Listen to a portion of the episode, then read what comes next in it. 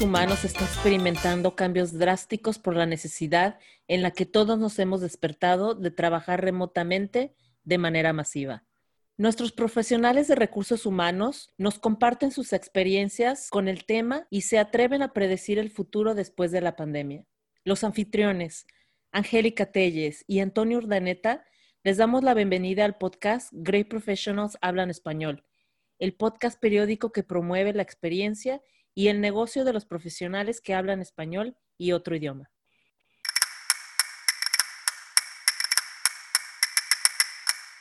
Lisette Reyes, nuestra moderadora, cuenta con más de 15 años de experiencia creando e implementando experiencias de aprendizajes a la medida de las organizaciones para ganar, ganar. Lisette tiene la disposición multisector, multicultural y multidisciplinario que le otorga la ventaja para resolver desafíos complejos del rendimiento del capital humano. Lisette es una gran mentora, feroz emprendedora y abogada incansable del desarrollo personal.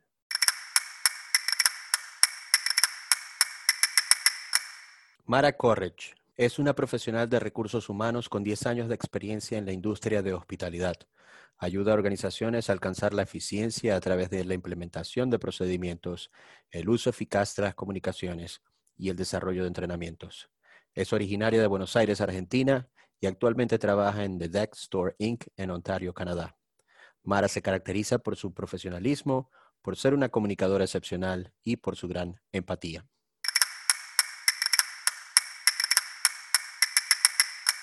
Francisco Granados es licenciado en Psicología en Madrid con especialización en recursos humanos. Inició su experiencia profesional en consultoría y desde hace ya varios años trabaja en el grupo Grunenthal, empresa farmacéutica líder en el abordaje del dolor y enfermedades relacionadas. Su carrera profesional se ha desarrollado en España, Chile y en los últimos cuatro años en Portugal, donde actualmente desempeña la función de director de recursos humanos. Francisco es asertivo y conectar con la gente es parte esencial para el desarrollo de su trabajo.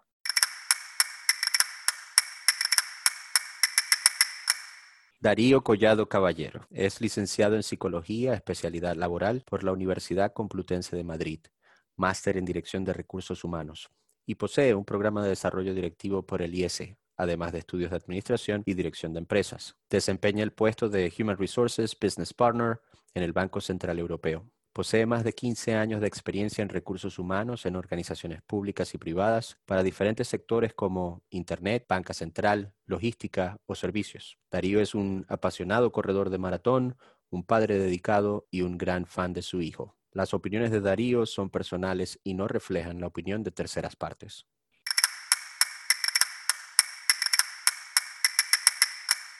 Sandra Cienfuegos.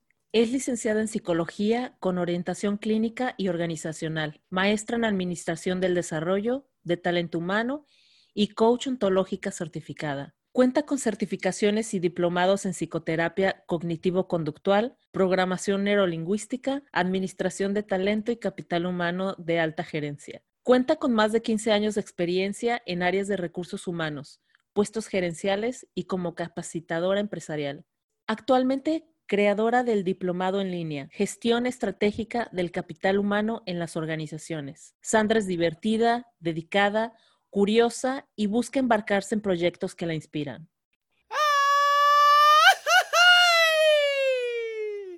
Bueno, muchísimas gracias por invitarme a moderar este panel. Estoy muy emocionada. Mi nombre es Lizeth Reyes, solo para aclararle a todos, es un gran placer y un privilegio poder facilitar este panel en un área que me apasiona muchísimo y que le apasiona a todos los panelistas que están conmigo hoy, que es recursos humanos. También para mí es un gran honor poder participar y, llevar esta voz y compartir este mensaje con la comunidad hispana en todo el mundo, como parte del podcast Great Professional en Español. Yo quiero comenzar el episodio de hoy con un tipo de pregunta que frecuentemente asociamos con los niños cuando van creciendo y comienzan a hablar. Es el por qué. Y me gustaría poder ser como referencia, poner de referencia al TikTok, no sé si lo han escuchado, de Simon Sinek, cuando él dice, empecemos con el por qué, es el, Golden Circle. Así que mi primera pregunta para todos ustedes es, ¿por qué entre tantas disciplinas, entre tantas carreras, tantos caminos que podemos nosotros recorrer. ¿Por qué recursos humanos? ¿Qué los motivó a ustedes a lanzarse a esta área? Sandra está de cumpleaños hoy, casualmente, así que Sandra, me gustaría escuchar tu historia en tu día especial. Gracias, Lizeth. Muchas gracias a todos. Respondiendo a la pregunta ¿por qué? Porque el ser humano tiene la capacidad de evolucionar y aprender.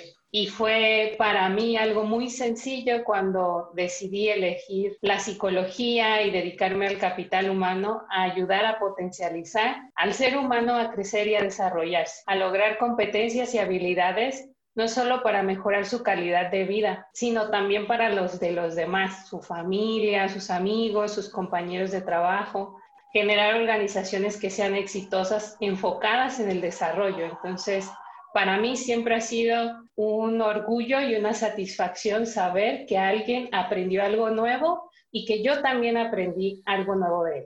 Darío, ¿qué opinas? Bueno, en mi caso porque era la profesión más sencilla, ¿no? Más fácil. No, es una broma. Es una muy buena pregunta. Yo creo que mm, en mi caso, cuando cursé psicología y me di cuenta de que quizás lo mío no era la clínica y el mundo de la empresa siempre me había atraído especialmente, ya en, la propia universidad empecé a darme cuenta de básicamente las organizaciones están hechas de personas. No hay nada más poderoso que poder transformar e, e impactar en una organización a través de las personas. Para mí ese fue el porqué y lo sigue siendo a diario. Desde que tú puedes influir en el tipo de personas que van hacia tu organización, en la atracción de talento, hasta cómo filtras e introduces al final valores y tipos de mentalidades a tu propia organización, estás cambiando cómo se hacen las cosas, estás influyendo en el servicio y en el producto que tú vas a crear, cómo luego les vas desarrollando, cómo les vas compensando, cómo vas haciendo que la organización tenga un ADN especial. Francisco, ¿cuál es tu historia? Pues mi historia, me gustaría contar una historia ideal en la que desde el principio yo quería dedicarme a al bien de, los empleados en las organizaciones, etcétera, la realidad es que fue un poco de casualidad. Eh, yo empecé psicología también, no, sé muy bien. Eh, mi padre es psicólogo y entonces, bueno, pues de una forma u otra me parecía una carrera interesante, pero no tenía muy claro lo que iba, a lo que me iba a dedicar. Y desde luego lo que no tenía ni idea era qué cosa era eso de los recursos humanos. Luego, empecé a trabajar en recursos humanos porque era una de las opciones laborales más claras y sí que me llamaba algo la atención, aunque cuando empecé a trabajar en recursos humanos no tenía conciencia de toda la envergadura de lo que es esa función, ¿no? Tenía una idea de, oye, voy a hacer selección, voy a trabajar en formación, que es donde empecé, etcétera, pero no tenía mucha más idea. Ahora, ¿cómo es que no me he arrepentido y aún después de, varios años sigo aquí y me gusta? para mí recursos humanos dentro de las organizaciones, o se entiende las organizaciones como algo orgánico, ¿no? Es como el esqueleto o, las venas, ¿no? Como que estamos en todos lados. Al final eh, tienes una percepción de lo que está pasando en la organización tienes una percepción de las personas de una forma muy real. Entiendes el día a día de la organización, sus problemas, como si fuera un organismo vivo y luego además estás en el día a día con lo que es la organización realmente, que son sus empleados. Y, eso es lo que a mí me, me encanta. Tener una visión global de, de qué va esta organización, de qué va esta empresa, porque lo veo, porque hablas con todos los departamentos, porque, porque estás ahí con la selección, con la formación, con todos los elementos donde está recursos humanos, el desarrollo de las personas, los problemas. Y luego además entras al detalle con cada uno de ellos cuando tienes la oportunidad. Y, un día estás con un problema de un área, otro día estás desarrollando otra. Te sientes parte viva de la organización y notas que,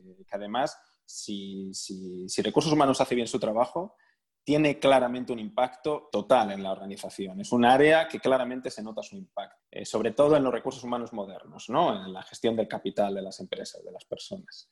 Mara, ¿cuál es tu historia? Para mí tampoco fue un camino directo para nada. Yo entré en business porque había empezado, tengo una pasión por la ciencia y la sustentabilidad y había empezado mi carrera ahí para darme cuenta después de dos años de que no iba a poder trabajar adentro de un laboratorio sin nadie con quien hablar de ninguna manera que no era parte de mí.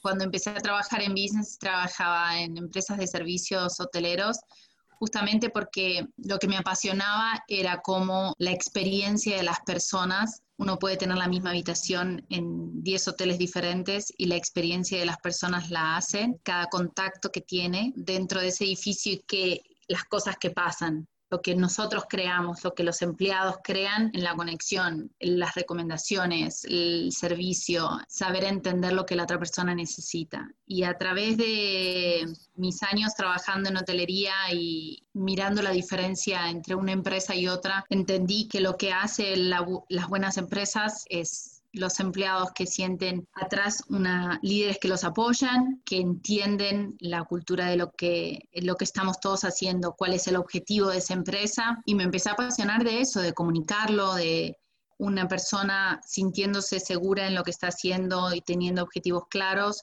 y sabiendo cuál es el objetivo de la empresa y comprometida con esa misión va a cuidar más los productos y los servicios de lo que está haciendo, ¿no es cierto? O sea, esa es la diferencia entre una buena empresa y una mala empresa y que podamos cumplir como sistema entre todos con el objetivo. Entonces, eso es lo que me apasiona y poder comunicarlo y, bueno, darme cuenta de que también, como decían, me parece que es fundamental el rol de recursos humanos desde que todas las empresas contratan empleados. Las más eficientes tienen que contratar una sola vez el empleado y no cinco veces para darse cuenta qué es lo que necesitan. Y desde ahí a todo lo que hace recursos humanos, desarrollar un departamento, entender cuáles son las necesidades de ese departamento para ser exitoso, eh, saber encontrar esas personas, saber cuál es el entrenamiento indicado para eso, me parece que es fundamental cuando llegan los momentos difíciles, parece que la gente está al final. Se, cortan presupuestos y siempre se afecta a la gente, eh, el entrenamiento. No sabemos si el líder de recursos humanos se le ve con la misma credibilidad, por ejemplo, que a un Chief Financial Officer. ¿Cuáles son los retos a los que se están enfrentando ustedes como líderes de recursos humanos en tener un mayor peso, una mayor voz? Frente al comité, la directiva ejecutiva de las organizaciones. Sigue siendo esto un reto. Sandra, ok, nuestra valiente cumpleañera. Sí, soy muy valiente. Parte fundamental de poder vender una estrategia a los mandos altos, a los directivos, es aprender a hablar su lenguaje. Mm. Eso es lo primero qué es lo que les vas a vender, qué estrategia les vas a poder enseñar, ¿no? Y es con base a eso, a satisfacer esas necesidades que puedes mejorar el desarrollo y la sustentabilidad de las empresas, sabiendo cuál es el lenguaje que vas a utilizar. Y una parte importante es, para mí, desde mi perspectiva, cambiar el nombre de recursos humanos a capital humano. Como tal, capital, la palabra significa una parte vital, que eso genera valor. Y cuando nosotros realmente consideramos que capital humano genera valor, entonces hay que hablar sobre el valor que generamos a través de los indicadores de negocio, de un proceso bien definido, de objetivos muy claros, para que entonces nuestras estrategias o nuestras posibilidades de mejora sean mejor escuchadas y atendidas, más que el simple hecho de ser pues los que hacen las fiestas de fin de año o los que contratan al personal o los que corren al personal, sino que realmente tenemos un valor y una posición fundamental porque agregamos valor por el simple hecho de ser personas y de considerar a los que están dentro de la organización, como lo dijo Francisco, que somos un organismo, parte de eso, de ese organismo que genera a través de su productividad el desarrollo de la empresa. En alguna ocasión, en una empresa de transporte, en la que trabajé, platicábamos sobre cuánto cuesta un autobús y un autobús cuesta alrededor de 3 a 4 millones aproximadamente. Se hace en España, se arma en, en Querétaro, en México y algunos otros aditamentos vienen de Brasil. Sin embargo, a pesar de que tuviéramos un autobús de 3 o 4 millones, si no tenemos un conductor especializado, bien formado, que esté enfocado en su negocio de transportar a una persona de un punto A a un punto B y que tenga la calidad del servicio que necesita, no tiene valor. Lo que hagan no va a tener el valor y no vamos a conseguir la rentabilidad de lo que se compró de ese autobús, ¿no? Entonces, yo creo que una manera fundamental es reconocer el lenguaje con el que vamos a hablar, con las personas con las que vamos a hablar y darnos el valor y el valor que se necesita a través de indicadores de negocio bien establecidos y que realmente los podamos entender. Wow, súper poderoso, Sandra. Me encantó lo que dijiste sobre la importancia de entender el lenguaje de los ejecutivos y de establecer indicadores claros. Mara, ¿qué opinas tú? Creo que la pandemia en una forma ayudó también a entender que no es la persona que hace las, que organiza las fiestas nada más. los empleados no pueden ser vistos como un costo, creo que muy por el contrario, el costo alto está en la falta de entrenamiento, poner eh, millones en la mano de una persona inexperta que no descansó apropiadamente, que no está contento con lo que está haciendo, ese, eso es un costo, es lo que está mal manejado y me parece que es fundamental entender que se pierden recursos a través de la falta de entrenamiento o de no tener manejo apropiado de los recursos humanos. Nosotros lo vemos desde el lado de lo importante que es tener un ambiente saludable en el trabajo, pero no es solamente importante, también no tenerlo es muy costoso para la empresa porque se pierden negocios todos los días a través del contacto inapropiado con un cliente o de no tener el expertise en el personal, ¿no? Excelente. Darío, ¿cuál es tu opinión? Yo creo que el, reto sigue siendo el, mismo, ¿no? Desde el inicio de los tiempos. Es decir, que la función se termine de sentar a la mesa de todo el comité de dirección, que muchas veces ya lo está. Otra cosa es que lo esté al mismo nivel o de forma activa.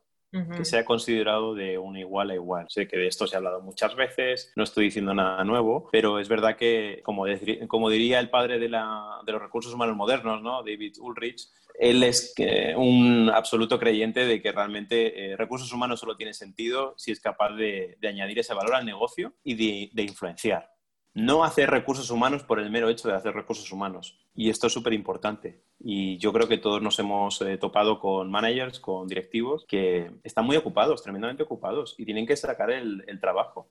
Y muchas veces tú como recursos humanos pareces más una hormiguita intentando calzar tus políticas más que un acompañamiento para que los objetivos se consigan. Yo creo que esto es un error. Creo que efectivamente hay que entender al negocio, hay que saber en qué estado está, cuando está en momento crisis o cuando está en un momento de bonanza. Efectivamente hay que hablar su lenguaje y a medida que tú en ese modelo de business partnering, que se da tanto en el mundo de la tecnología como en el de recursos humanos, prácticamente pasas como uno de ellos, es cuando puedes empezar a influenciar, es cuando puedes empezar a, a crear marcos, a crear políticas, a crear esquemas que efectivamente a ellos les aporten valor eh, en, los retos que ellos tienen y que muchas veces por la dinámica que tienen no son conscientes de que tienen que abordarlos. En temas de los líderes que están teniendo del desajuste que tienen eh, esas personas a los puestos o de las nuevas necesidades que poseen o de si efectivamente hay que crear un nuevo tipo de, estilo o de ambiente de trabajo para que pues, las personas sean más felices. Porque yo creo que ahí, sin caer en eh, también un poco el, el buenismo este de la psicología positiva y del mundo eh, flower power y de la felicidad, pero yo creo que sí que podemos influenciar y contribuir a que los departamentos y las personas sean felices. Es que pasamos la mitad de nuestra vida en el puesto de trabajo. Si la propia función no es un evangelista, no es un dinamizador de poner encima de la mesa de que esto es importante, que no solo hay que trabajar, sino que las personas se puedan desarrollar personal y profesionalmente, pues creo que nadie lo va a hacer porque el propio negocio muchas veces tira. Y el qué se puede conseguir, pero el cómo cambia. Todos hemos conocido el típico caso de un comercial que ha llegado a resultados y posiblemente por el camino pues ha quemado las cuentas, eh, la relación con sus compañeros, no hay quien le hable en la oficina y puedes tener el caso de otro comercial que llegue a los mismos resultados teniendo un ambiente de trabajo y con los compañeros excelente. Es decir, el qué lo está consiguiendo, pero el cómo es completamente distinto. Yo creo que nosotros tenemos que influenciar para que el cómo influya en qué. Y Darío, cuando te refieres al cómo, tú me estás hablando de cultura y a mí me hace recordar la, la famosa expresión de Peter Drucker, la cultura se come la estrategia, ¿no? De, de, desayuno, ¿no? ¿Qué experiencias has tenido específicamente con tratar de hacer ese cambio en el cómo? Bueno, eh, yo creo que todos hemos tenido este tipo de experiencias, ¿no? Es decir, que podemos lanzar eh, grandes programas desde arriba, completamente top-down, pero sin que se haya cambiado el bottom-up, el, el sentir de la gente a pequeño nivel, pues desde con el mando intermedio o con las políticas que suceden en cada equipo. Entonces, completamente de acuerdo que, si no hacemos un en inglés, voy a pedir perdón a este podcast de Credit Profesional Salón Español, pero este approach de arriba abajo y de un lado hacia otro. Es decir, que tenemos que tener en cuenta que, que mm, no solamente es lanzar una gran iniciativa, sino desde abajo pilotar el cambio. Excelente. Francisco. Eh, me ha gustado mucho el símil del autobús que ha comentado Sandra. Y como decía Darío, ¿no? el tema de aportar valor, yo creo que ahí un poco está el desafío. Yo creo que ya vivimos una época donde una empresa que tenga un departamento de recursos humanos, también lo mencionaba Sandra, ¿no? que en ocasiones en nombre de capital humano, también ahora personas, ¿no? hemos pasado de departamento de personal, queda ya como de antiguo, ahora ya es personas, es como enfocándonos directamente en lo que es ¿no? Eh, recursos humanos. Bueno, pues eh, yo creo que el desafío aquí, creo que ya en el día a día o en las empresas actuales ya se ve claramente que recursos humanos es un departamento que tiene un valor. Luego ya la posición que tenga en la estructura de la organización puede cambiar un poco. Puede existir como una de estas posiciones C-suite que estábamos hablando, puede ser una posición, puede existir un Chief HR eh, o People Officer o algo similar o puede estar un poco por debajo, pero normalmente ya tiene una posición importante en la estructura de la organización.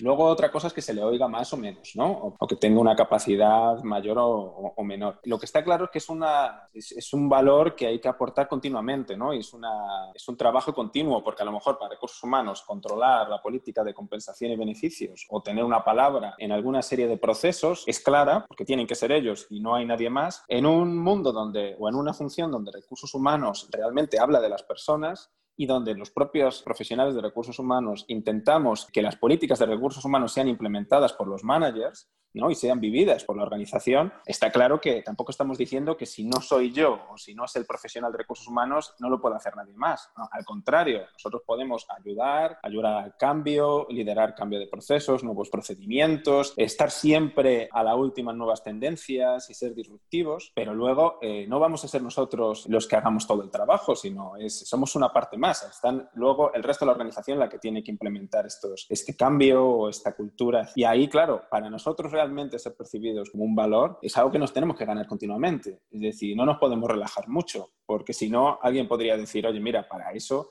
eh, no te necesito, eso ya lo entiendo yo, eso ya lo he visto yo en una charla TED. No necesito que venga nadie de recursos humanos a decirme que necesito hablar con mi gente o hacerles una evaluación del desempeño. Sí, ya, eso ya lo sé. Y eso es un poco también lo que cambia, ¿no? Como vivimos en un mundo con mucha incerteza, ¿no? Y está continuamente incertidumbre, eh, incerteza es portugués, con mucha incertidumbre, está claro que nosotros, eh, recursos humanos, tener la oportunidad de estar, de, de, ayudar, de estar un poco por delante, de entender el negocio, pero entenderlo de verdad, es decir, estar bien metidos y saber, oye, ahí podría, podríamos aportar algo más, podríamos, eh, podríamos cambiar esto, esto no tiene sentido, esto sí, es algo que tiene que ser constante. Excelente. Darío, cuéntanos. Sí, me ha encantado esto que ha comentado Francisco, porque yo creo que precisamente eh, una de las crisis que, puede tener recursos humanos, ¿no? histórica, o que no se le dé tanto valor como el que los profesionales que estamos aquí, y que por supuesto consideramos que lo tiene, pensamos que, posee, es que cualquiera puede hablar de recursos humanos. Al final, todos trabajamos con personas, somos líderes, yo sé cómo hago mi trabajo. ¿no? Yo no quiero infravalorar el conocimiento que estos profesionales tienen,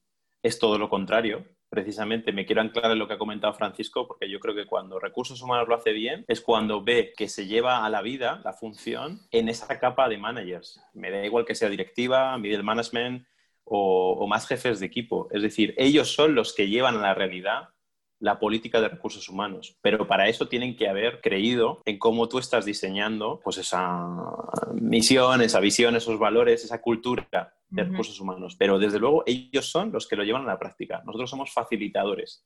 Dime, Antonio. Tengo una pregunta, me voy a poner el, sombrero del negocio. ¿Se puede medir en dinero o moneda el crecimiento, el incremento de ganancias o la reducción de pérdidas?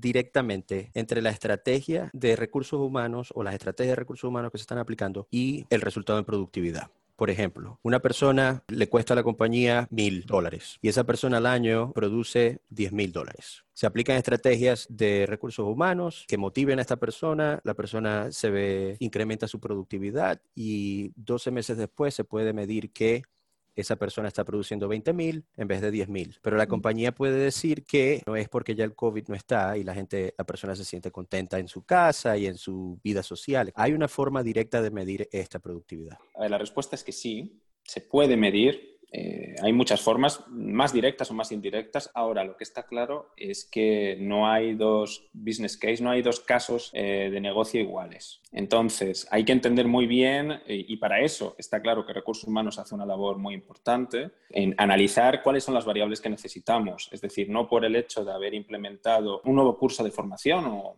haber cambiado de forma explícita los valores de la compañía en una campaña de comunicación, vamos a poder medir después en el siguiente trimestre si hemos subido las ventas o no en tal o cual producto. Depende de muchas, eh, depende de, de, otras variables, pero por supuesto que se puede analizar. Yo creo que muchos de nosotros hemos tenido casos en los que ha habido que analizar si era posible implementar un nuevo departamento o cambiar un departamento de estructura o contratar más gente y para eso lo hemos tenido que justificar en valores de negocio. ¿Por qué? Eh, hay ahorros, hay mejor producto, hay mejora de la calidad lo primero también es entender cuál es el objetivo del negocio. Si, estamos, pues, si necesitamos más ventas, si necesitamos eh, mejor calidad, si necesitamos cambiar la imagen que tenemos delante de los clientes y con eso establecer medidas que puedan tener sentido para después analizar si ha habido impacto o no. Eso por supuesto que se puede hacer. Ahora, no hay una solución, una receta que sirva para todos los casos igual y que sea, esta es la fórmula. Eh, hay que analizar cuál es, pero desde luego que se hace y se puede hacer bien. Me parece que lo que tiene es que no es una ciencia exacta, no hay una sola manera de, medir el resultado de las medidas que se han tomado. Creo que uno puede tener registro de lo que significa una mala contratación y cuántas pérdidas eso genera y qué hubiese sido o cuáles hubiesen sido los resultados o se puede comparar con los resultados de una buena contratación, se puede comparar un entrenamiento respecto de las ventas antes de un entrenamiento, después de un entrenamiento. También es refutable porque también va a haber otros factores, siempre va a haber otros factores. Mientras más uno pueda poner para especificar por qué usa estas variables y cuán certeras son, más se va a poder justificar esas decisiones que hay que tomar y, o por qué se tomaron o cuáles fueron las mejoras. Pero sí, como dijo Francisco, me parece que no, no sé si hay una sola manera o si es una ciencia exacta porque va a depender de qué es lo que uno está tratando de medir en cada caso si bien hay veces que se puede medir lo positivo, ¿cómo si es tan claro medir lo negativo? Y mi pregunta era, ¿cómo puede influir el Departamento de Human Resources a las organizaciones tóxicas? Porque si bien no se puede medir lo positivo muchas veces, definitivamente se puede medir lo negativo. Entonces, ¿cómo puede influenciar, cómo puede transformar en ese sentido una organización? Darío. De las grandes oportunidades que tienen recursos humanos ahora es precisamente intentar tangibilizar todo eso que decimos que hacemos, pero que es tan difícil poner sobre blanco. Hay determinadas corrientes ahora mismo que lo que están intentando es hacer balances, memorias, donde pueda aparecer el impacto de la función de recursos humanos. Es decir, igual que tú ves una cuenta de resultados donde aparece un activo, un pasivo y cómo eso va variando en el tiempo, ¿cómo podemos hacer para mapear indicadores y que tú puedas medir cómo está siendo la gestión a nivel de liderazgo, cómo está siendo el clima laboral, cómo está siendo mm, incluso la salud mental de estos eh, trabajadores y que incluso este, este tipo de scorings, este tipo de puntuaciones puedan llegar a ser conocidas a nivel de mercado. E igual que cuando una empresa va a adquirir a otra y se fija en este balance, en el económico, pero nunca conoce el balance de personas. No sabe si hay un liderazgo tóxico o no. No sabe si la gente es feliz allí o no. Esto está empezando en Estados Unidos, en España, por ejemplo, ya hay un centro que lo quiere incluso establecer como, como buena práctica. Es el Centro de Avanzado de Metodologías de Talento Organizacional que lidera David Aguado. Y a mí me parece un enfoque, por ejemplo, súper interesante para poner negro sobre blanco, para poner pies a tierra de recursos humanos. Tiene un impacto recursos humanos puede lanzar hacia afuera el mensaje de si lo está haciendo bien en los sitios que se está haciendo bien. Porque si tu balance económico no lo tienes bien, ya intentarás que pinte bien. Pues yo creo que debería ser lo mismo con la parte de personas. Dependiendo de la intervención, debemos conocer específicamente qué está resolviendo esa intervención, qué está resolviendo esa solución de aprendizaje, por ejemplo, de desarrollo organizacional. Ese es uno de los factores. Debemos saber claramente los objetivos. En base a esos objetivos, entonces debemos identificar cuáles son los indicadores que hacen más sentido. Eh, y algo que nosotros usamos en programas es algo que se llama modelo lógico, donde empezamos a ver, ah, bueno, esto es lo que estás tratando de resolver a largo plazo, así va a impactar la retención, por ejemplo, de un empleado. O así va a impactar, por ejemplo, si es una intervención de liderazgo, así va a impactar el comportamiento de estos líderes en el trabajo, ¿no? Y en lo que están ejecutando a medida que vas haciendo este modelo, puedes ir indicando, puedes ir diciendo la historia de impacto Y tenemos frameworks, por ejemplo, el muy conocido para evaluar impacto que se usa en las organizaciones a nivel de entrenamiento es el modelo Kirkpatrick. Súper reconocido, tiene sus pros y sus contras, pero se usa para decir la historia de impacto, por ejemplo, de programas de entrenamiento y de aprendizaje. Ya a nivel cultural, existen herramientas, por ejemplo, cuando hablamos de la experiencia del empleado, existen surveys. Nosotros tenemos instrumentos que nos ayudan a decir la historia de engagement. Vamos a ver qué nos dicen los empleados sobre diferentes variables de lo que es la experiencia de un empleado. Entonces, miramos el, todo el asunto de salud mental. Hay un concepto súper poderoso de psychological safety. Se siente la gente que pueden ser ellos mismos en la empresa, se sienten seguros. Entonces, nosotros miramos esas variables. Tradicionalmente las empresas lo que hacen es un, un survey, un cuestionario anual donde tienen todas estas métricas. Yo utilizo mucho ese cuestionario, los resultados de ese cuestionario, para alinear si estas personas recibieron este entrenamiento y otras no las recibieron, tienen una experiencia diferente, por ejemplo. O si sus líderes fueron a un programa de coaching, ¿cuál es la diferencia que vemos en los sentimientos de esos empleados, de esos líderes, con respecto a los líderes que no fueron a ese entrenamiento de coaching? Y así vamos monitoreando también el cambio de comportamiento de la organización para nosotros una gran, el gran indicador, al fin y al cabo, es está todo esto ayudando a mejorar cosas como la colaboración en la empresa, nos está ayudando a retener a más empleados, se siente la gente está durando más tiempo ¿no? en el trabajo con la empresa. Hay movimiento interno, estos líderes están promoviendo internamente más a estos empleados. O sea, nos hacemos todas esas preguntas. Sí existen instrumentos que sí nos ayudan a capturar esto de manera sistemática. Ya, ya me pongo otra vez mi sombrero de moderadora. Sandra. Yo creo que sí se pueden evaluar tanto de manera positiva como negativa y me gustaría explicarlo con un ejemplo. Cuando nosotros vamos a comprar una casa y tenemos un cierto nivel de presupuesto, muchas veces queremos comprar una casa que ya esté totalmente construida y que ya esté lista para ya irme a vivir ahí y llevarme mis muebles y listo. Pero de repente hay estas grandes oportunidades de casas que no siempre son las que se ven mejor, pero tienen potencial, que si entramos podemos ver, aquí podría quitar esta pared y entonces haría un concepto muy abierto de lo que estoy viendo, o aquí podría agregar este jardín, o aquí podría traer tal cosa. Y a lo mejor al principio no era la casa que yo soñaba y yo que me imaginaba. Sin embargo, con ciertas mejoras y muy enfocado en lo que yo necesito y quiero, si realmente me comprometo, hago este cambio que necesito y a lo mejor me compro esta casa, queda a mi gusto, tal vez hasta dentro del mismo presupuesto, ¿no? Yo creo que mucho de eso tiene que ver con las empresas igual. A veces nos asustamos de que el nivel de rotación sea muy alto o de que los colaboradores se quejan de sus jefes inmediatos o a veces no nos permiten darle las gracias a una, una persona que sabemos que es tóxica y que no está aportando, pero que tiene que estar ahí porque a lo mejor le, le, debemos un favor a alguien o porque simplemente tiene muchos años y sale muy caro o X situación. Y más que verlo como una piedra en el zapatito, para mí es más verlo como una oportunidad. A mí me está indicando que algo hace falta. Si la rotación es muy alta, es algo estoy dejando de hacer o algo no estoy atendiendo. Si esta persona tiene problemas con los demás, cuando me acerqué yo a preguntarle qué necesita o cómo lo puedo ayudar, o si eh, este jefe no se lleva bien con otra persona de otra área, qué es lo que está pasando, qué ocurre, que hay esa falta de comunicación. Cada uno tiene un estilo de afrontamiento ante la situación y cada uno va a entender que está haciendo lo que necesita o lo que cree que es correcto. Y siempre va a ser así si no modificamos este, esta creencia de que cada quien tiene que trabajar en individual. Si lo hacemos de una manera más en conjunto, más buscando una misma solución, donde todos tengan ventajas y sea una relación del ganar-ganar, entonces volveríamos otra vez a mi ejemplo del inicio, yo gano y también la otra persona que me vendió la casa que ya no la necesitaba y que yo veo un área de oportunidad que sí puedo mejorar. Gracias por eso. Sabemos que el COVID ha venido a, cambiar todo, o sea, en diferentes esferas de nuestra, de nuestra sociedad, la disrupción ha sido grande y las organizaciones no han estado, no han sido una excepción. Y me gustaría preguntarles realmente, ¿qué paradigmas sobre recursos humanos y desarrollo organizacional ha venido a quebrantar eh, la pandemia? Vamos, Sandra.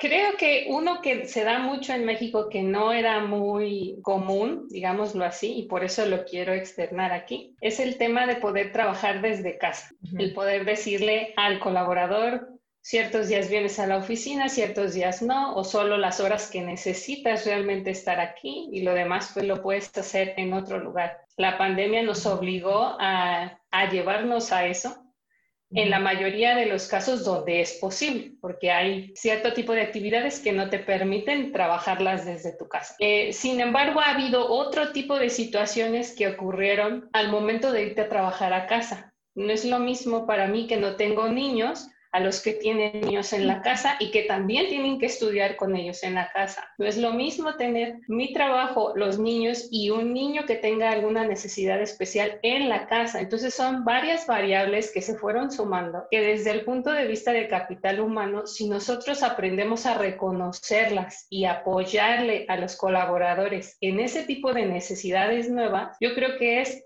parte de lo que hemos venido hablando, ¿no? De influir de manera positiva, de valorar a la persona y de pensar en las posibilidades de disminución de costos y gastos para la empresa al momento de que el colaborador no está en la empresa porque estás dejando de gastar luz, agua, insumos, etcétera, hasta también el hecho de generarle cierta seguridad al colaborador sabiendo que te preocupas por sus nuevas necesidades. Si bien es cierto, las empresas mexicanas no todas tienen la solvencia de pagarte la luz y el agua que ahora tú gastas porque estás en tu casa, sí te pueden ayudar a cubrir otro tipo de necesidades a través de estas alternativas de ¿y qué puedo hacer si necesito yo estar en una reunión y aparte acompañar a mi hijo porque tiene que tomar las clases y solo tengo una computadora. Entonces, ese tipo de situaciones que ocurrieron, que son desde mi punto de vista ventajas si sabemos objetivizarlas y hacer un plan para poder ayudar. Súper interesante. ¿Me puedes dar, por favor, un ejemplo de cómo ustedes han cómo ajustado a esas nuevas necesidades? Bueno, yo actualmente estoy dando una consultoría a una universidad eh, del área de dirección de comunicación y desarrollo institucional. Y ellos en particular, pues, se encargan de hacer toda esta publicidad a través de prensa, televisión, radio, etcétera, de los cambios que hay en la universidad. Y muchos de los colaboradores han tenido esta situación donde se fueron a casa a trabajar. Eh, lo que se ha estado haciendo es platicar con cada uno de ellos y sus jefes de área han platicado con cada uno de ellos y les han preguntado cuáles son las necesidades que tienen. Entonces algunos han dicho, bueno, es que yo necesito prestarle atención a mi hijo de las 9 a las 11 de la mañana, que es cuando tiene clases, y después de ahí en adelante yo puedo hacer mi trabajo sin ningún problema, entregarte tal reporte, enviar tal reportaje, tomar tales fotografías, etc. Y en los que ha sido prudente, se ha evaluado y cambiado ese horario de las 10, de las 11 a las 5 de la tarde, 6 de la tarde. Sabes que le puedes hablar a esa persona y te va a responder, pero le das oportunidad de que de 9 a 11 atienda la educación de su niño. Y así ha sido con cada uno de ellos a través de preguntarle qué necesita o qué está viviendo. Si bien es cierto, pues en las familias donde necesitas cinco computadoras. Tal vez la empresa no puede resolver eso, sí puedes resolver hacer horarios donde te puedan ayudar y partir el, uso de la computadora. Básicamente preguntarle directamente a la persona qué necesita y cómo le ayudas. Me encanta, escucho aquí un, patrón interesante de escucha activa eh, y genuina hacia los, hacia los empleados y sus necesidades. También escucho el patrón de flexibilidad, el, el cambio hacia bueno, no solamente están trabajando desde la casa, están trabajando con otros retos. Entonces, nosotros como empleadores, como organización, debemos ser flexibles porque no se trata de, como antes, de que estén sentados y monitorear que llegaron y trabajaron de 9 a 5. Se trata de que entreguen su trabajo a tiempo. Francisco. Oh, y bueno, yo lo que comenta Sandra, sin ninguna duda, el tema del trabajo desde casa ha sido un impulso por necesidad y en algunas empresas, pues que era obligatorio, pero está claro que está cambiando, está cambiando y rápidamente algo que a lo mejor ha sido como un catalizador, ¿no? Algo que podría haber demorado muchos más años, está cambiando muy rápido en cuestión de meses. Luego es verdad, el, tema de la situación personal de cada uno y no es lo mismo hablamos de, situación donde te tienes que quedar a cuidar de tus hijos, de tu familia, que, que cuando, bueno, pues estar en casa no te supone, eh, no es tan disruptivo porque realmente, bueno, pues no, no tienes esa responsabilidad. También, ¿qué cosas eh, nos hemos encontrado nosotros? Hay muchos procesos que una cosa es decir, bueno, en nuestra empresa teníamos una política de teletrabajo, otra cosa es decir, bueno, ahora todo el mundo está en casa.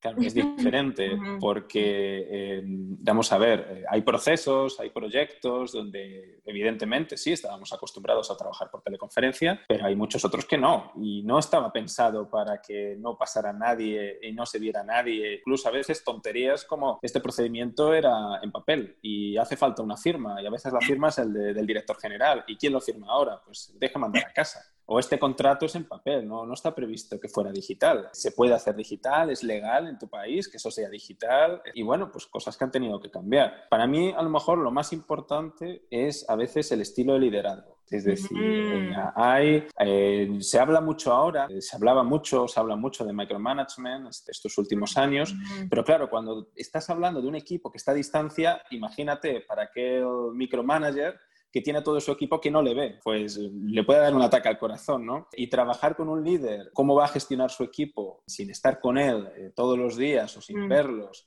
de forma física, es también un cambio de paradigma importante, es decir, cómo garantizas que tienes un equipo, por un lado, el manager, empiezo por él porque es la pieza fundamental para que ese equipo fluya, pero luego los propios, propios miembros del equipo acostumbrados o, que se tienen, se tienen que acostumbrar a trabajar, a, trabajar en, remoto todo el rato con sus compañeros. Esa conversación de café donde solucionabas ese problema con el cliente no va a existir. Es decir, o la buscas de forma digital o ya no la tienes. A veces solucionabas temas porque te cruzabas con alguien de contabilidad por el pasillo y le preguntabas por la familia y ya de paso solucionabais un problema que se había quedado atascado de los presupuestos del año próximo, lo que sea. Eso ya no existe. Entonces, ¿cómo lo buscas y cómo, lo cómo cambian las interacciones en la empresa para que la gente sienta la, siga teniendo voluntad de hablar unos con otros y solucionar problemas rápido sin tener que marcar una reunión de una hora para cada tópico de una forma recurrente, donde evidentemente las cosas no van a fluir igual.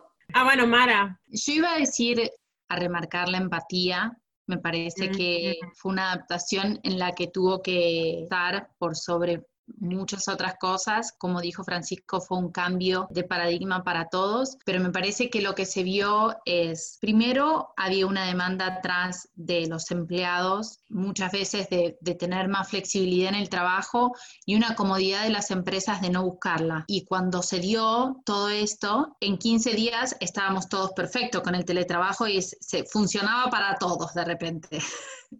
Entonces me parece que, bueno, eso mostró que esa falta de flexibilidad por parte de las empresas en un primer momento de atender esta demanda de necesito más tiempo, necesito más tiempo para mi familia, para dedicarme, para estar presente, para cualquier cosa, para mí, esto que estoy haciendo lo podría estar haciendo desde la comodidad de mi hogar, no porque tiene que ser así, porque estamos organizados de una manera y de repente en dos días todos los IT estaban distribuidos por todas las casas, instalando todo para que todos podamos trabajar desde casa. Por un lado, eso me, me parece importante que hoy tenemos las herramientas de pensar el trabajo de otra manera y de brindarle a los empleados también esa flexibilidad. Me parece que fue algo positivo que hizo trabajar a las empresas de otra manera. Por otro lado, la empatía de parte de los managers de mostrar también ellos su vulnerabilidad, ¿no? La incertidumbre de lo que está pasando también me afecta a mí, también afecta a mi salud mental, también eh, yo tengo a mi hijo sentado al lado y estoy haciendo la tarea, me interrumpe mi familia en la reunión, al igual que a vos. Y voy a entender que vos no vas a tener los mismos tiempos, pero que entendés que este reporte también es una prioridad y la necesitamos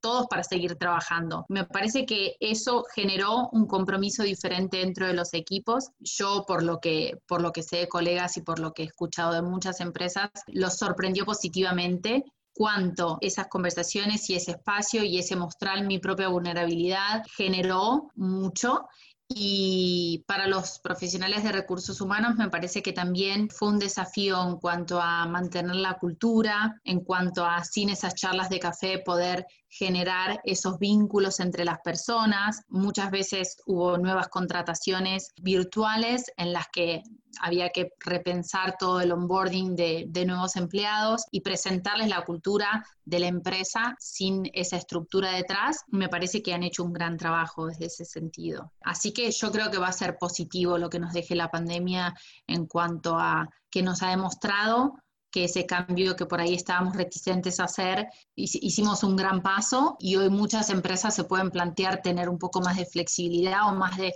contemplaciones respecto al empleado, a su vida y a cómo esto lo afecta, ¿no? Excelente, me encantó mucho tu punto de la empatía. Darío, no, no me he olvidado de ti. Yo creo que tiraré de dos, de dos eh, dichos, ¿no? Uno es, ten cuidado con lo que deseas, que igual se cumple, que sería para aquellos trabajadores que tanto lo deseaban, dice, bueno, pues aquí tienes 100% remote, a ver qué haces ahora, ¿no? Igual alguno no lo deseaba tanto en el fondo.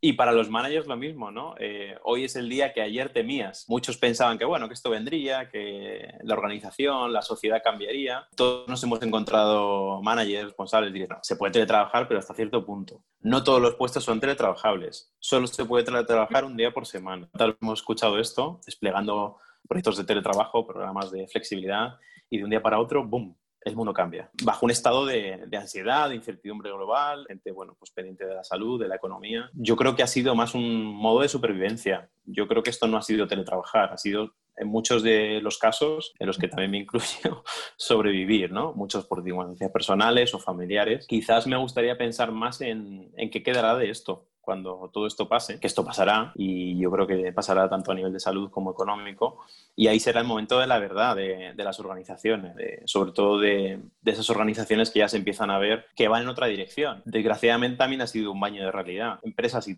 y trabajadores que podían teletrabajar y otros que no. Entonces ahora precisamente estamos hablando más de esos trabajadores del conocimiento, ¿no? de esos famosos knowledge workers que ocupan esta conversación. Entiendo que no estamos hablando ahora mismo de personas que desgraciadamente no pueden teletrabajar, como una persona que tenga que brindar un, un servicio físico, y ahí pues se van a abrir muchos retos, muchos retos que van a ir con la línea de flotación de esos directivos, de esos managers, de esa base de confianza, porque no es lo mismo gestionar bajo un estado de excepción como hemos estado todos, a que ya tú tomes la decisión de que tu organización sea digital, semidigital, híbrida, o digas, no, no, esto fue una excepción y sigo siendo una, una, empresa basada en la oficina, ¿no? Yo creo que e-, ese va a ser el momento de la verdad. Será dentro de seis meses, de un año, pero va a ser bastante interesante, ¿no? Porque sin esa base de confianza, donde el, directivo ahora mismo, el responsable, no, ves, no ve a sus colaboradores, no puede tener ese micromanagement que comentaba Francisco, y nos volvemos todos más conductistas que nunca, ¿no? Ahora que estamos aquí casi entre psicólogos, yo creo que las organizaciones se han vuelto conductistas al 100%. Es decir, ahora mismo lo que ocurre es la conducta que tú realizas. No hay nada más. Enganchándome también a lo de antes, ¿no? Como no hay conversaciones de pasillo, como incluso muchas veces ya no hay ni ese networking, aquellas personas que tiraban mucho del networking, ahora mismo la tarea aparece hecha o no aparece hecha. No hay nada más. Si quieres hacer algo más allá de esto, tienes que buscarlo tú proactivamente, ¿no? Proponiendo cafés virtuales, haciendo llamadas en frío, aparece el trabajo o no aparece hecho. Y todos nos hemos dado cuenta que a lo mejor pues las organizaciones en el futuro, no tan lejano, van a ser bastante más planas y nos plantearemos si necesitamos tantos responsables, tantos jefes o simplemente individuos muy capacitados, muy profesionales que tiran. Yo creo que estos días, estas semanas, estos meses han sido muy duras para esos managers que su puesto prácticamente era estar allí, poco supervisando, estando pendiente de las cosas, pero realmente habrá algunos que se plantearán, bueno, ¿y, y qué hay de lo mío? ¿Y yo realmente cuál es mi función? Porque ellos sacan el trabajo y yo, ¿cuál es mi papel? Pero sí, yo creo que quedarán cosas buenas, como lo comentaban las compañeras, como el trabajo asíncrono, que nos daremos cuenta que no hace falta eh, trabajar en horario estipulado, sino que en función de la flexibilidad de la gente, pues a lo mejor tú trabajas mejor de madrugada cierta parte de la jornada y luego simplemente que coincidas durante puntos más determinados y luego la importancia de la digitalización, de que los procesos estén claros y que sean medibles, porque si estamos hablando de que nos hemos vuelto conductistas, pues lo que hacemos tiene que ser medible, de otra forma es imposible. Bueno, levanta Mara. Respecto a lo que decía Darío de ese momento de la verdad, a mí eso es lo que más me, que estoy ansiosamente esperando. ¿Qué va a pasar cuando ahora las empresas quieran volver a convencer a los empleados de que sí son necesarios en la oficina de 9 a 5, de lunes a viernes, y que esto es así?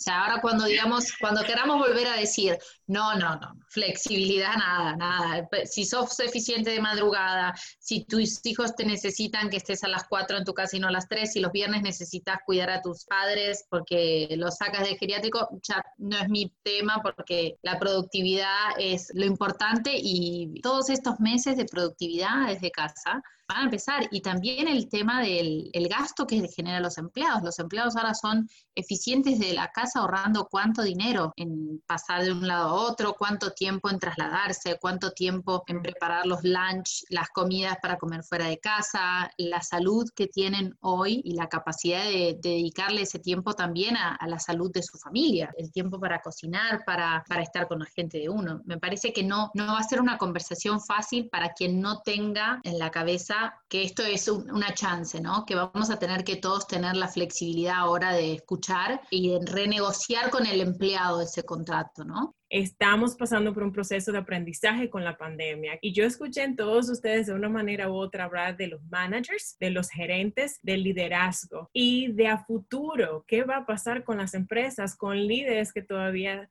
estén, digamos, encajados en un patrón tradicional de liderazgo, con un modelo mental tradicional de todavía la gente tiene que estar aquí, si yo no las veo, no creo. ¿Qué estilo de liderazgo es el estilo de liderazgo de este nuevo normal? el que va a ser más efectivo, hacia dónde debe ir el liderazgo real y efectivamente para crear empresas eh, sustentables y de alto impacto y competitivas en este nuevo normal. Francisco, te veo sonriente. Vaya, me ha tocado a mí por sonreír. A ver, es una pregunta difícil, ¿eh? muy difícil decir aquí o intentar identificar cuál es el liderazgo exacto. Hay una característica que yo creo que, podría resaltar. Hay un filósofo conocido en, España, que es José Ortega Gasset, que decía, yo soy yo y mi circunstancia, y si no la salvo a ella, no me salvo yo. Y yo creo que, es, que se ha comentado en este grupo un poco la característica de, de que cada uno vive una situación muy particular y que de la forma de entender también esta situación actual, con la pandemia, es muy particular también. Yo creo que el liderazgo de futuro va a tener que entender estas circunstancias individuales. Tener una, una forma de decir, yo es que gestiono a mi equipo así y gestionar a todos igual no funciona. Eh, vas a tener gente con hijos, gente sin hijos, gente que se quiere desarrollar muy rápido, gente que no, gente que vive la pandemia de una forma más o menos cómoda, gente que lo está pasando fatal. Entender las motivaciones de la gente de tu equipo, sacar lo mejor de ellas, tener un equipo que funciona con gente diversa, ese es el desafío. Y tener a alguien que sepa entender todo eso y que no aplique la misma receta para todos es un desafío también. Esa es una de las características que destacaría del líder de futuro. Excelente. Sandra? Yo lo complementaría con el tema del coaching. A mí me gusta mucho, es algo que practico, es algo en lo que me he desarrollado a lo largo de mi carrera. Entonces creo que el tipo de liderazgo a través del coaching puede ser una manera muy buena para poder ayudar a cada uno de los colaboradores al logro de objetivos. Y para poder lograr eso y para poder lograr ese tipo de acompañamiento, uno se tiene que ensuciar las manos y tiene que conocer su empresa y saber qué hace, para qué lo hace, qué se necesita y cómo lo hacemos. Entonces es muy probable que desde el punto de vista de capital humano tengamos que volver a revisar y analizar las descripciones de puesto, nuestros perfiles de puesto y sobre eso empezar a generar una estrategia o un tipo de programa y plan que nos ayude a lograr alcanzar los objetivos y que todos tengamos claridad en qué se necesita y cómo lo vamos a hacer. Más allá del que podamos nosotros seguir trabajando de una manera tradicional, yo creo que esto nos impulsa a ser líderes competitivos, es decir, a mejorar nuestras competencias, que si no era bueno para escuchar, ahora me dé la oportunidad de escuchar, o si me costaba trabajo hablar con ciertas personas porque físicamente me ponía demasiado nervioso, pues ahora tienes el teléfono, entonces eso te puede facilitar el poder adquirir las habilidades que requieres y buscar de una manera distinta a través de este tipo de liderazgo, acompañar a la persona a lograr el objetivo sin perder de vista los valores y el objetivo del negocio. Yo creo que es fundamental para el área de capital humano cuidar a la persona así como cuidamos a la empresa, porque para que existamos, ambos nos necesitamos. A ver, Mara. Para mí es un líder empático, es un líder que no teme mostrar su propia vulnerabilidad por primero para acercarse y para, para tomar de la mano a esas personas y caminarlo juntos. Me parece que el micromanagement ha demostrado que no, que no es necesario o prioritario en este momento, pero sí lo son los líderes, sí lo son las personas que generan la conexión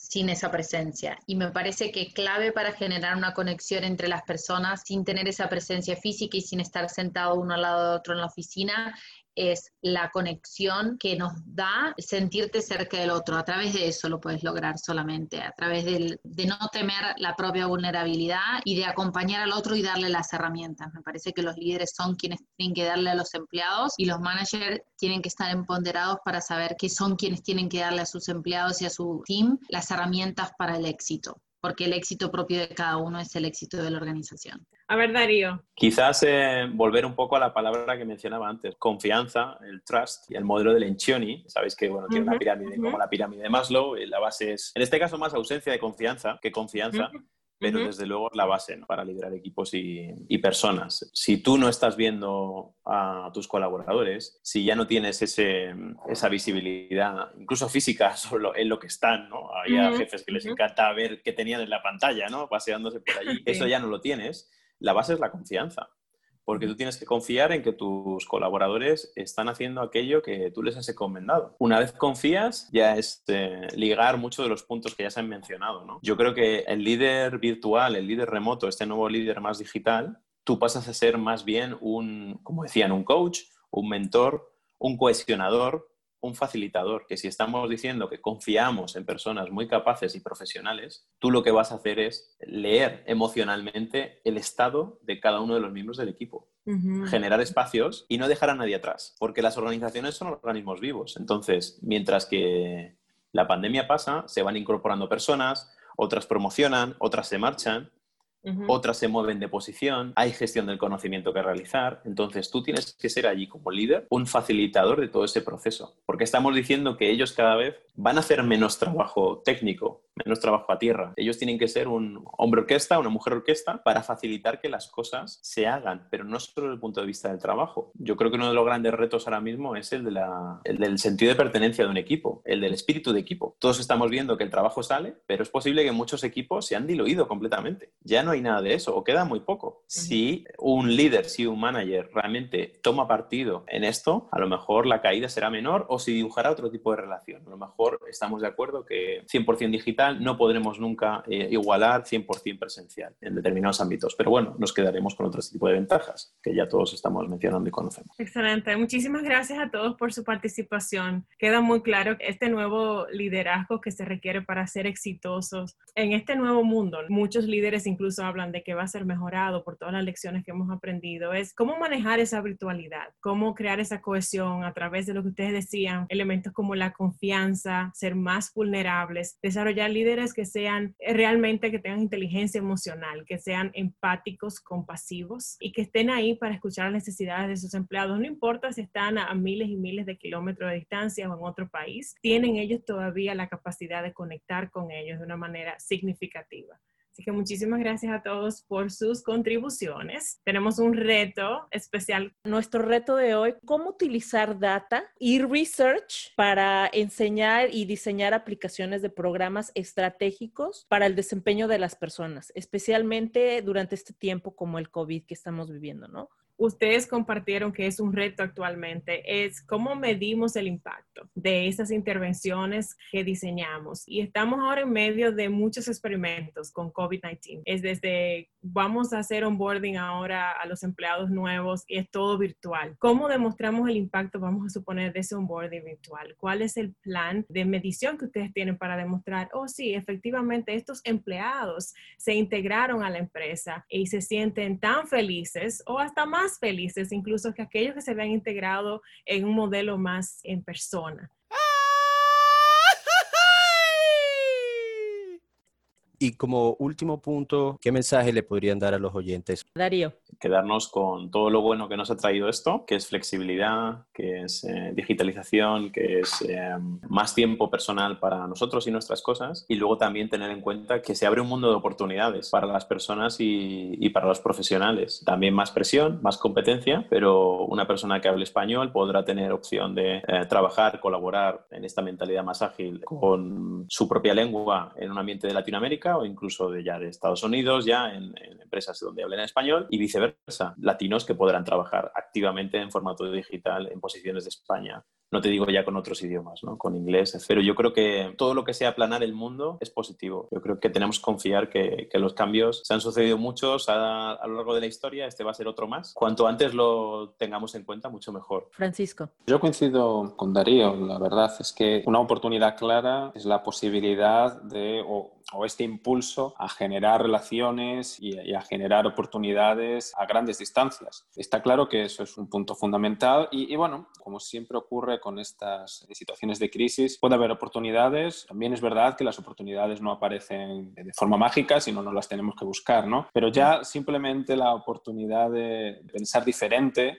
y de, y de, encontrar que además el entorno va a estar abierto a pensar diferente, porque es muchas veces la única forma de, sobrevivir para las organizaciones, pues eso va a generar un entorno abierto a nuevas oportunidades, nuevas formas de formarse, de desarrollarse, de, de trabajar, que claramente para quien quiera y el que sepa un poco salir un poquito de, de, de, la forma como hasta ahora tenía conceptualizada la forma de trabajar, de voy todos los días a la oficina, puede ser una cosa positiva. Como decíamos antes también, la forma de relacionarte con los compañeros. A lo mejor ahora en la máquina de café ya no coincides, pero también eso te abre las puertas a hablar con gente que de otra forma a lo mejor ni se te habría ocurrido que tendrías esa oportunidad porque no estaban en tu planta, ¿no? En el edificio donde estabas. A lo mejor coincides más con esas personas que estaban en otro país o que estaban en otro departamento y te da una visión de la organización que no tenías. Eso no surge de forma mágica, a veces de casualidad sí, pero bien planteado puede ser una oportunidad para hacerlo, para tener una visión más global y tener otras alternativas y oportunidades. Mara. Que invierta en sí mismo, que aproveche esta oportunidad y todo lo que estás pasando, todas estas oportunidades que hay hoy gratis de aprender, de participar de webinars gratuitos de profesionales en el área en, en el que están buscando una oportunidad, de hacer networking virtual